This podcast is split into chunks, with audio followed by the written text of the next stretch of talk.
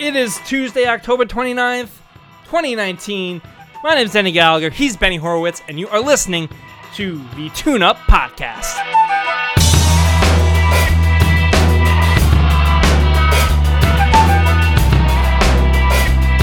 Welcome on into the show. As I said, my name is Denny Gallagher, and I'm joined by the insomniac poet, the sneer campaign provocateur, the love child of Brenda Byrne and John Calipari. When he's not crashing, he's bashing. It's Benny Horowitz, ladies and gentlemen. Wow, Denny. I love I that intro. today. I didn't even know. I didn't even know that was coming. Wow. I can't believe you got a John Calipari drop already.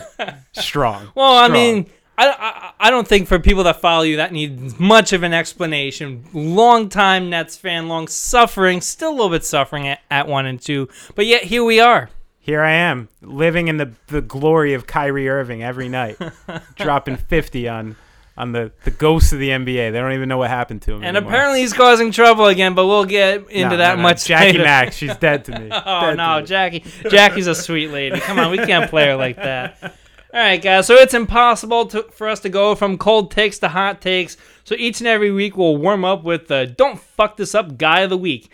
Look at us. Look at us. Huh? Who would have thought? Not me. And the last thing I said to him, I said, "Look, man, don't f- this up for me." Don't fuck it up. Because I just want to make perfectly clear that Benny is a Zion to my JJ Redick. Sure, I've been on some good teams, but we all know who you're here to see. all right, so Benny, who's your "Don't fuck this up" guy of the week? My man this week is Lance Barksdale, the home plate umpire of Game 5 of the World Series, under heavy scrutiny for a uh, uh, a wide call on Victor Robles, which um, should have should have been ball four and was apparently going to lead to the utmost demise of Gerrit Cole. Oh, my don't fuck this up for me guy of the week is Stephen Strasburg. Let me take you back to 2010 when Stephen Strasburg was a cold glass of water in the baseball desert that was Washington, D.C.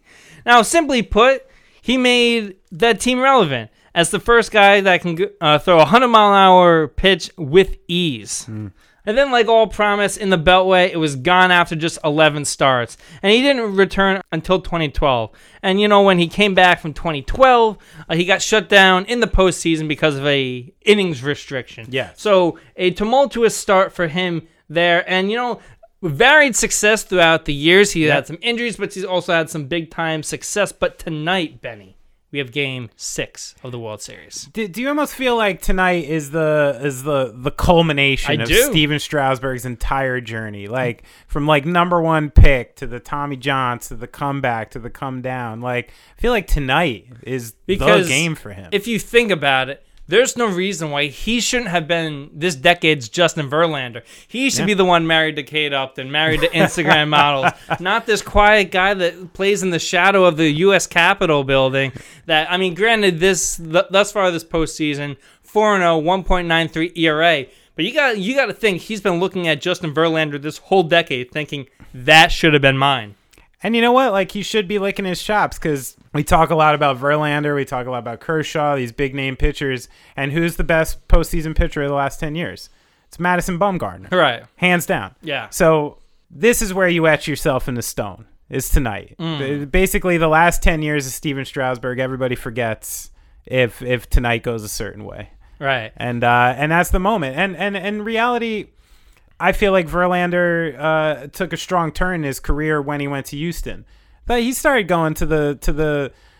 He was getting put aside. Right. He, he, this guy's over the hump. He's this. He's this. And then and then he makes that change. So Strasburg still has uh, plenty of prime years ahead of him if if he catches it right. And I know that there's a lot of speculation about why Verlander's back. A lot of people think that the Astros are on have, have fed him a special diet of uh of you know I'd say real, Anabolics? real homegrown uh substances. No, no, no, no. I'm sure he's been doing it the right way. Kate Upton would never do anything artificial. Were you saying Verlander smoking weed?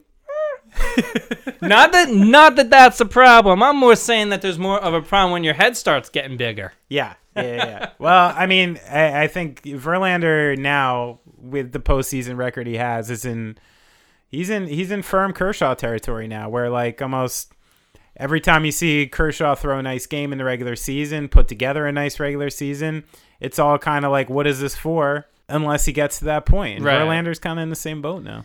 And it's kind of funny how this Nats team, you know, in the Bryce Harper era, it was loud. They were boisterous. The expectations were always a little higher Yeah. than their talent level could provide.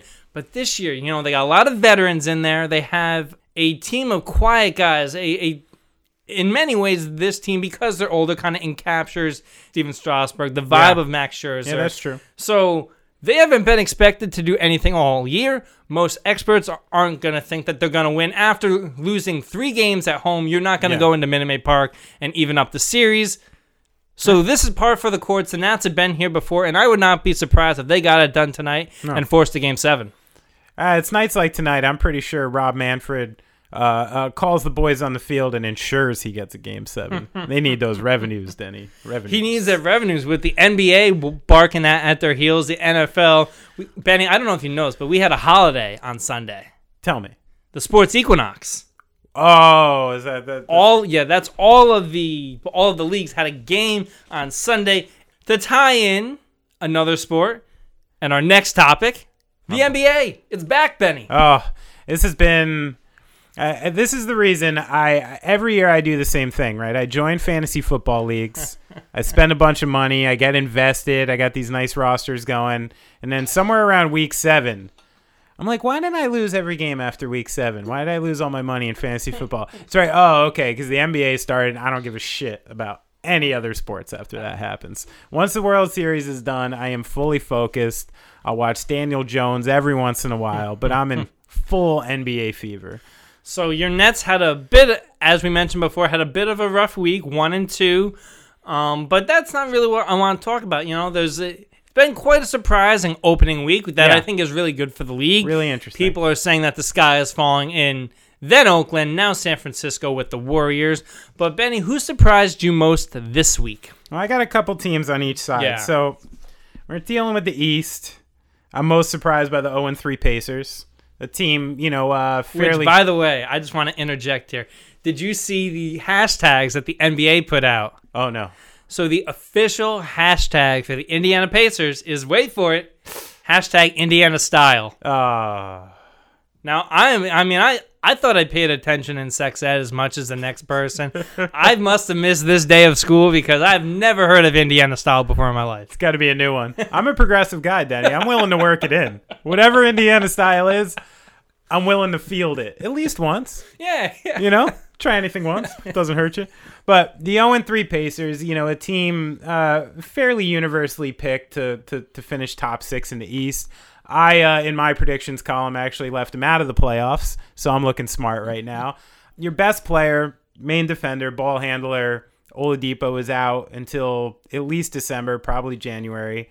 Brogdon has a nice player, but's never taken a primary scoring role, never had to been the guy.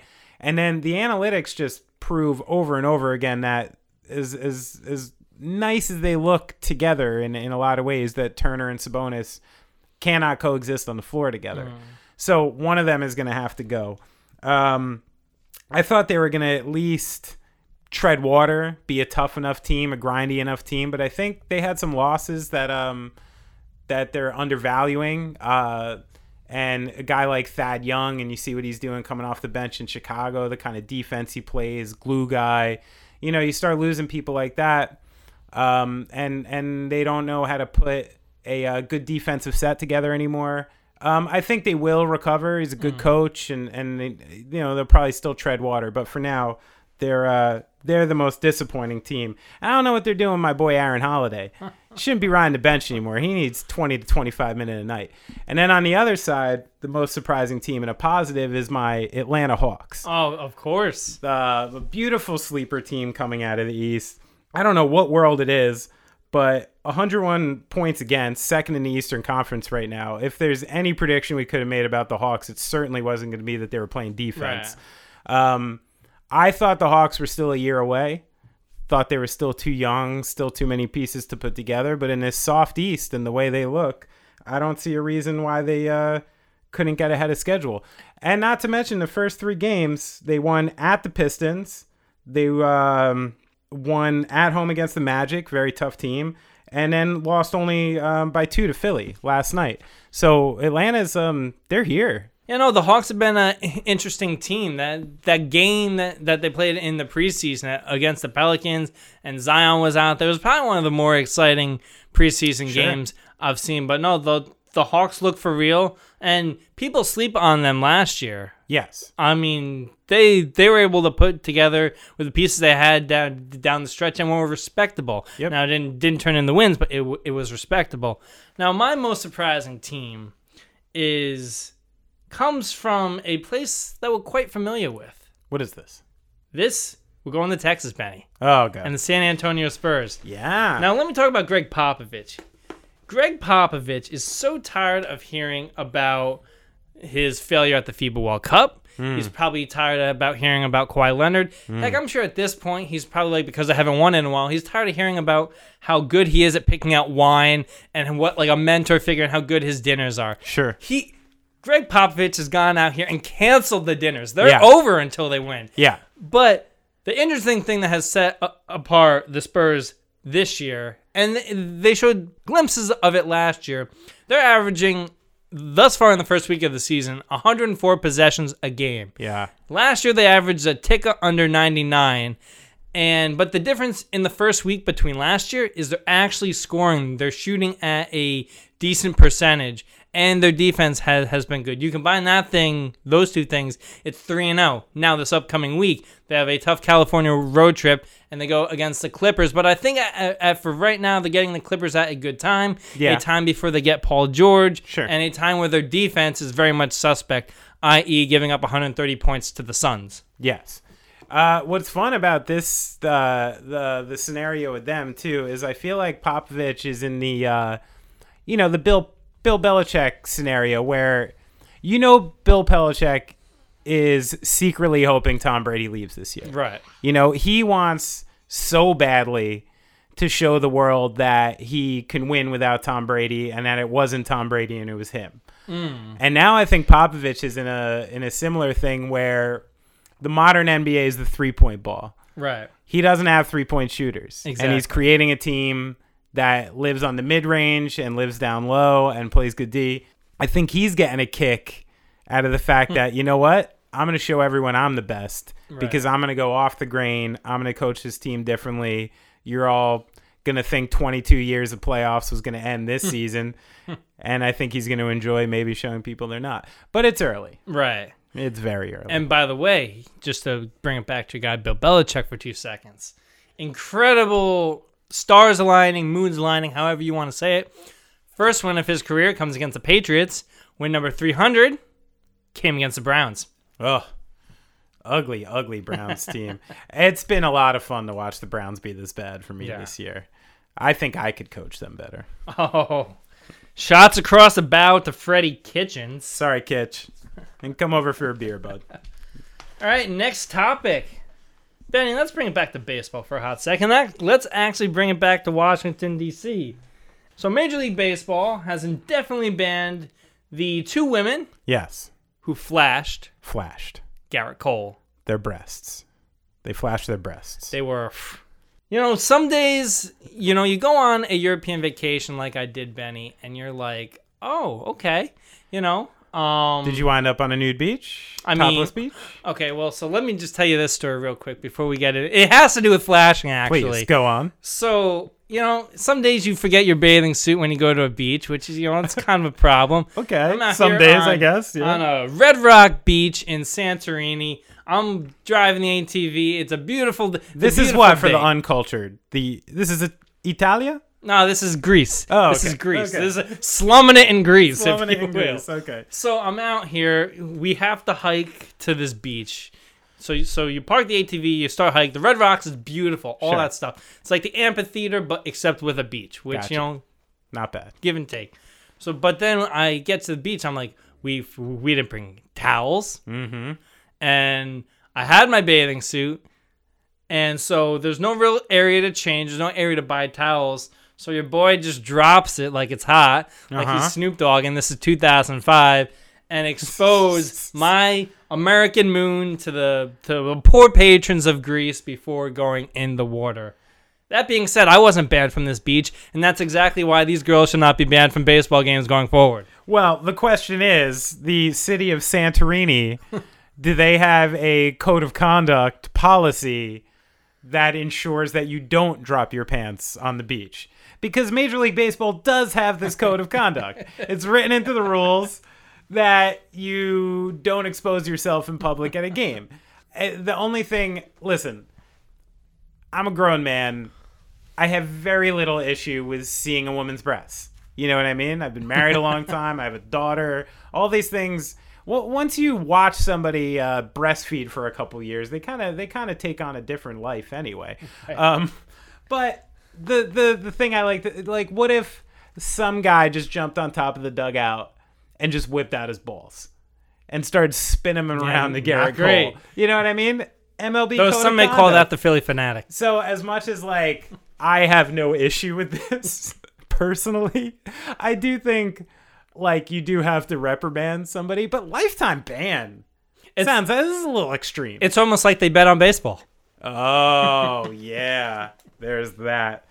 But the one thing I do I want to call a little BS on though is I know these women were claiming they were doing this to raise awareness for breast cancer.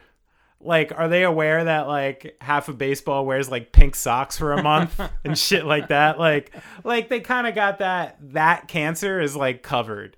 You know, there's about a hundred other cancers that get no recognition for hmm. Major League Baseball. Breast cancer gets like a month. so if there's anyone that like uh, didn't need any more help, it's maybe that one. Let's get back on track, not to pay homage to your other podcast, but uh, was baseball the least important thing that happened in Game Five? you know, obviously realistically it wasn't, but if you paid attention to the media and the talking heads afterwards, all you're going to hear about is the missed call, um, which I, I think is a real bummer, honestly. Like, you just watched a team that, you know, slam through the regular season, a beautiful baseball mm. team. Like, what a great team to watch. Yeah. And they lose the first two games, and you're like, oh man, Astros are done, huh? Like, everyone wrote them off mm. and then you you rip off three dominating wins on the road. You you throw like one of the greatest pitchers of the last few years. You know, guy who looks like literally fucking Nolan Ryan, and all I can hear about is this pitch. And I think that is is is an inherent part of the problem that needs to be addressed, and the fact that we shouldn't be talking about this, and there shouldn't be controversy, and it's getting to that point where this technology is becoming such an inevitability, I'm finding the period we're in frustrating hmm. because it's gonna happen. So like, let's just do it. There, there, something happened, right? Five or six years ago, when somebody at home, me or you, watching a game with no DVR, no uh, any special technology, no laptop, no anything, could watch a couple simple replays and shots given to us by the network, and we know better than the umpires do. We know better than the referees do. Right. I do at home. And if that's the case, then like the human error can't be allowed anymore Right. because it's not romantic. It's, it's just wrong. Yeah. It's just plain wrong. And the fact that we're not talking about the Astros doing what they just did and we're talking about the pitch, to me, is the inherent reason we need it. But if you take and and not to be the purist, not to be like that like old guy, but if you take the human But I'm gonna be. Yeah, exactly. but if, if if you take the human element out of it, like it's just sports, and and and I know that's like a full stop for a lot of people. I know, especially people with gambling interests that want. Sure. But are we really? I think a lot of people when they get upset at at officiating, okay, the fandom is one thing, but then a lot of it has to do with gambling and how that influences Sure. uh, people's thinking and in, in, in turn the outcome and how they feel about this situation.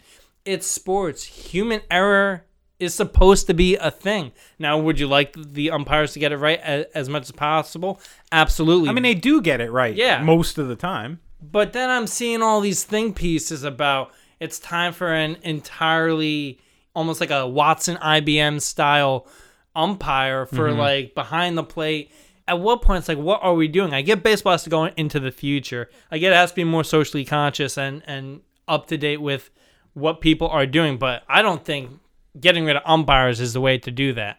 Well, from what I know, the umpires are not being proposed to leave. What's going to happen is No, the I'm umpires just saying are like going to think be. pieces, like people like us on the oh, I internet. see. I Yeah. see. They're going to be fed the calls on an Right. earpiece or something, apparently. But but the one the one contest to that would be how many times through the years did did an umpire have a problem with a pitcher?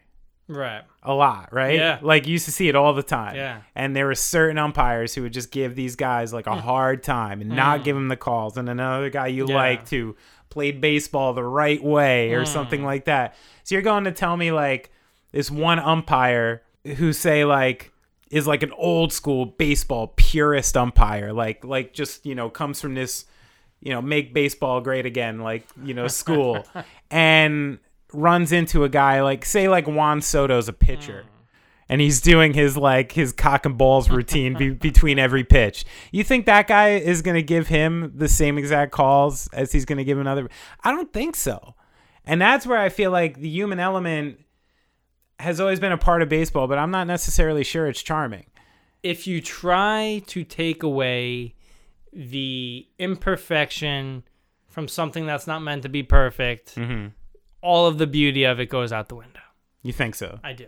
So even if the product is incorrect, Well, what's incorrect? I mean, if if if we're watching a call, Yeah. right, that literally like a hundred million people are all going, yeah, that's a ball, and we knew in two seconds. You know what I mean? We Yeah. all knew. And just this one guy, this poor guy, who's basically called a perfect game up until that Right. point. You know what I mean? Yeah. He's two inches off the plate, and that's that's all that is. That's all that's there. And and part of the reason, again, this was part of the problem was Ryan Zimmerman walked on the same pitch, literally.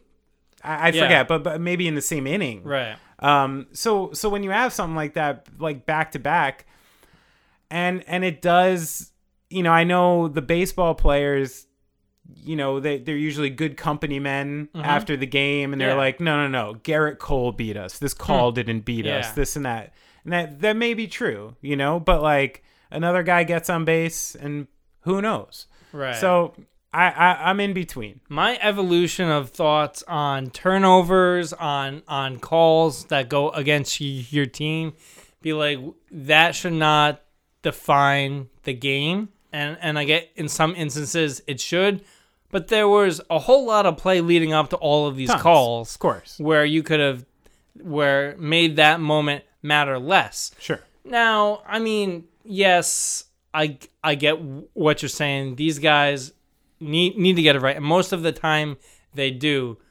These guys are very good. Yes, they're so good. they're good, very yeah. good. Yeah, I mean, I'm not saying that. But going for perfection, I mean, it's like I like I see why people want it, but it just to me doesn't make sense. what about this? All right, Yeah. maybe this is the middle ground. Yeah, Every umpire knows their style, and before the season they go, "Hey, I'm a low and outside guy," and they just tell it the should have been the name of the podcast. the low and outside guys. God damn it!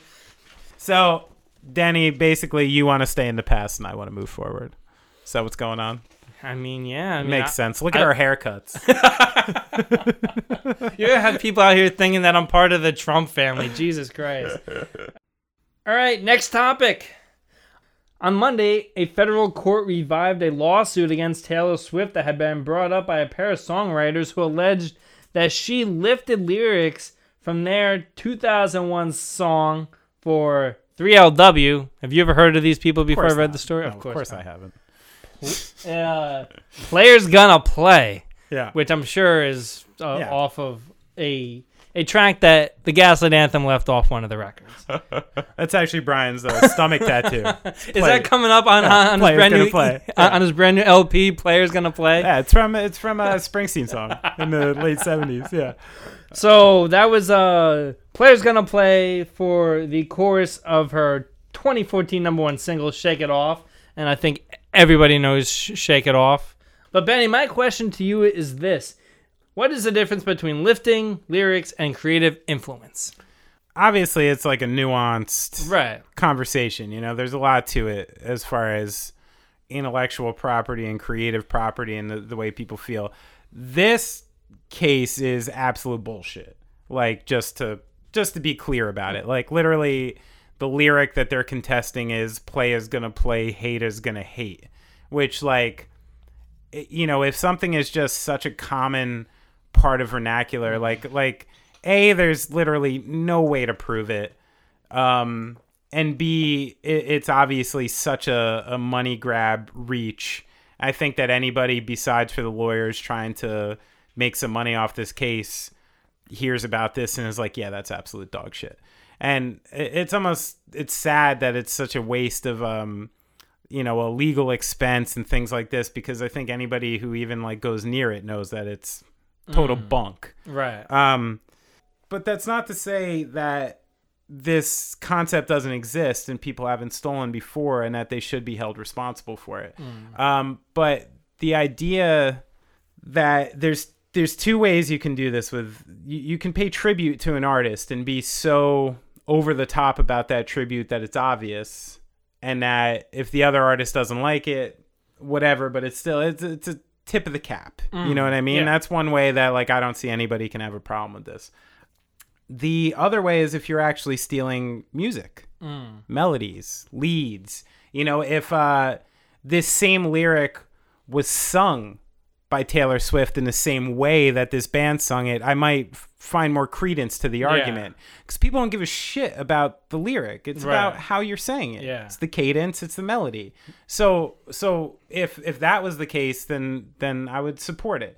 Have you ever heard by any chance uh, the the band Spirit, Yeah. who Led Zeppelin stole "Stairway to Heaven" Mm-hmm. Yeah. from? Like that's really fucking obvious. Or like Robin Thicke when he stole uh, Blurred Lines from Marvin Gaye, right? Exactly. Like it's right there. And that's when if you're going to do something like that, you have to spend the money and you have to hit up the estate of the person that you're trying to get that from and you have to try to do it legal. And if you don't, then those people should sue the shit out of you because the, you know, there's something about and I even I have some regret even about this. Like I remember Jack White years ago.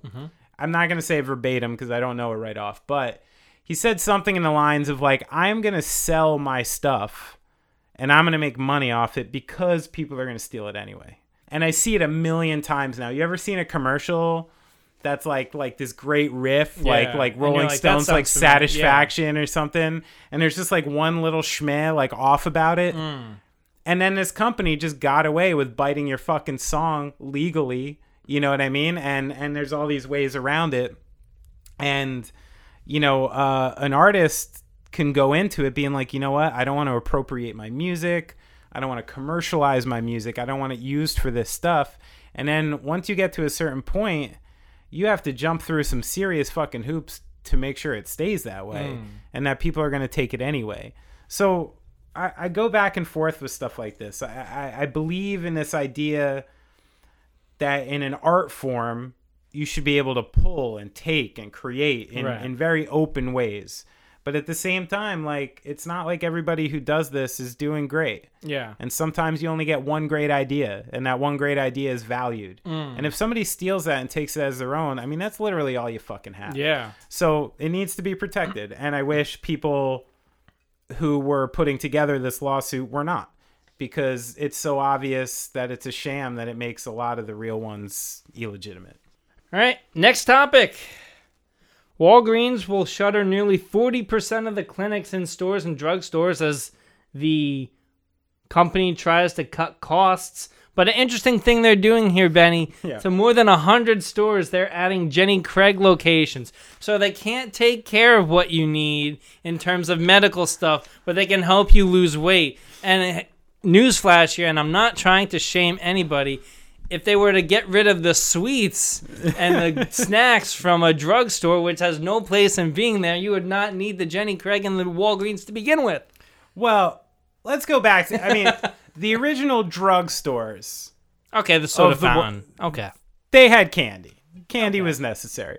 But I, I don't know if you, you noticed in this story that, that in conjunction with everything that's going on, which I thought was hilarious, is that Walgreens is teaming up with the supermarket chain Kroger Yes. to, you know, make their food section, you know, a little more comprehensive while now offering Jenny Craig on the other side, which is one of the greatest ironies like I've ever seen in a place like this. but it's the classic American model. It's um somehow we've managed to like often completely separate uh food and wellness. And for some reason some people just don't put it together that they're connected. Right. Um, so I don't know if Jenny Craig is gonna help. Wait, but does it is Jenny Craig one of those ones that like sells their own products, Yeah. like Weight Watchers? they have like food, which I think, which Yeah. I would think is like a competitor to Kroger in like some of these stores. So now we know what happened. Now I know exactly what So happened. Kroger So- bought Jenny Craig. Exactly. Or here's my theory about what's up with Jenny Craig. I think they're kind of like us in the podcast scenario where they're looking for a location because for years Oh, they just Jenny need a Craig physical was out of offices. they were out of these offices and Yeah, strip yeah. malls. You'd have your Chinese food, you'd have your post office, and you'd have a Jenny Craig office. So Jenny Craig just be subletting right now. They're just subletting. the That's it. rent got too high and they need to move in. They're essentially doing what most millennials do. They're moving back home Yeah. before they can spread spread their wings and Uh, blossom. Walgreens is the disappointed mom. All right, next topic, final topic here. Russell Westbrook, who not many people were expecting for him to start the season as well as he had, averaging the double double still. But he had some interesting comments when it comes to hooping and friends and what's the difference between the two. Here's the quote This is how it goes. When I hoop, I have no friends. On the court, they know not to talk to me. Steven is a real close friend of mine, Steven Adams, that is. But inside the lines, there's no friends. Spalding, that's my friend. And my teammates, but that's it. Before Russ! the game, after the game, I'll talk to my guys. That doesn't mean that I don't have friends. But during the game, nah, I don't.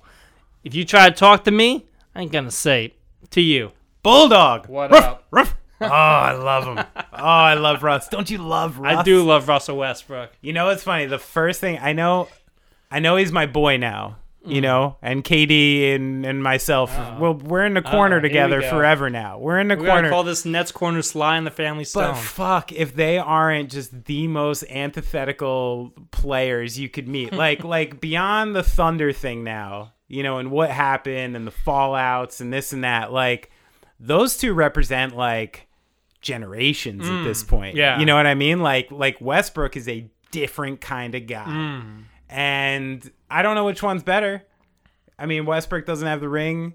He's the one who's like so hardcore. He had to stay in Oklahoma City and you know do his thing. And Kevin's that typical millennial who's like on his, you know, like beautiful spirit quest to feel good. you know, and it doesn't really have much to do about the other stuff. So I think these guys are really representing an interesting thing right now with like what they are.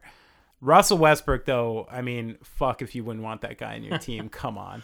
I'll say this, you know, a lot of people are are always like, "Oh man, how could they how could they have traded Harden? How could they have done all this stuff back then?" I kind of think Sam Presti may have known that this is where it was going, hmm. and that it was either he he was either going to have to get rid of them for the long, longevity sake of the franchise, or it was going to combust in their face. I'd put it like this with these three: Kevin Durant is like the if we put it in in terms of comics, right? Sure. like KD got like this like the Seinfeld series, he got like the whole thing. He blew up, he did all that. James Harden is on a sitcom every year. He's doing good, but he's never going to win the Emmy. Russell Westbrook is still in the clubs and he sees all of his friends on TV. And yeah, he may go out to like Nanuet and like, you know, like Port Chester and he's doing shit. But you know, he's not like at the same level. You're talking about an NBA MVP right here. You know that, right? It's not in Nanuet. This is Russell Westbrook. You're crazy. They, they came they came one shot and two seconds away from winning a finals. You know, But Like, compared, I'm, I'm saying compared to the other guys, you know, I- and and and, and NBA, uh, so you're saying, all right. So Kevin Durant, you're saying is like what George Carlin. You know, like one of the big boys. Yeah. Richard Pryor. We're saying uh, James Harden is what, like Ray Romano? like, like you saying he's like, I was gonna disrespect him a little even more. I'd be like hey, Lil Howery, oh my where, where like he's in like Get my Out, but like, he's not like you know. And then Russ is just like you know the comics comic. Right. Well, I know you were asking if this kind of situation where you have no friends on the court Yeah. translates to music. Right. Where, so so w- when you're asking that question, you mean is there a competitive thing amongst people when you're playing the same show. You wouldn't talk to each other to make sure that you, So, you gain a competitive so, advantage. So maybe you're not like at like the gov ball level where it's like okay, like you're playing at like night and like stuff like that. Yeah. But you're at like a battle of like a bands. Like say like you're in like the Stone Pony's like battle of the bands competition. Right. And you know it's like not really a thing, but you're hardcore into it and the other bands come out and you're like that wasn't that good. Yeah, yeah, yeah. I mean, I think it's different. Yeah. I think because you're not uniquely competing against each other. Right. You know, maybe in a battle of bands scenario, you are competing Yeah. against each other, and and people would do some uh some dirty shit to get in the heads of the other bands. Imagine that. Imagine like some some young 15 year old band just walking from band to band doing some dirty Some manipulative like Tanya shit. Harding shit. Just yeah, like, yeah, yeah. Like, oh, take a fuse out of that amp, do this, like, just start fucking with them. But I, I get the impression, you know, the thing with music is like, it, you know, if you're if you're all playing a similar style of music and you're doing this, like, I do really believe that the the, the rising the rising tide helps all. Right. Um, I, and I went through something specific. This brought up a memory when I thought of this. So the first time I did Warped Tour, actually the only time I did Warped Tour, it was a couple weeks in 08, and it was an interesting mix of bands. Like uh, Gaslight was on, and we were on at the same time with uh, Against Me, the Street Dogs, and the Bouncing Souls, and a couple bands like that. So we had our old our old boys on the show, you know, a bunch of old punk rockers, like salty older dudes into this type of music and this. And this was at the peak of like the like metalcore, emo core, Christian metalcore like scene. And you could go to a Warped Tour show and you would watch the Bouncing Souls play to 500,000 kids, you know, like great show and fun. And then you go over to another tent and you'd see The Devil Wears Prada playing to 10,000 kids who were going ape shit. and it became the the tenor of the the punks on the tour to talk shit and to, to be mad at it and to you know which is coming from where like it's probably coming from a place of jealousy you know what i mean in, in reality. And the first few days i kind of went along with it. I was laughing along. I'm like yeah fuck these bands whatever. And then i'm sitting there one day and i'm watching one of these bands. I'm like you know they're really pretty good. They know how to play. Like the only difference between these kids on stage and me is like tighter jeans and like just some arbitrary differences of opinion in what you think is good music, right? Hmm. But in reality, like you go outside of this festival, they're all looking at all of us the same. And like we're all in the same thing here. And like like where are you getting by chipping everybody else down and trying to fuck with other people's success while not focusing on your own thing and what it is about you that's maybe not interesting people what it is in yourself that's not doing this and why are you gonna and, and not to mention if you actually walked up to one of these bands and were like hey you guys are really good. That band will probably take you on tour in six months and it'll help your career anyway. Hmm. So so i did abandon this idea that like you should know more be so self-righteous that like you get to determine who succeeds and who doesn't because it's not up to us. And you can really only control your own product and be good to people around you and then go from there. In basketball i'm sure steven adams and russell westbrook are like probably went out for breakfast this morning they're having a good time but when it comes on the court there's no no positive for anyone to be friends out there What I gained from from that story, Benny, is that Chris Paul is the punk rocker of the NBA. Ah,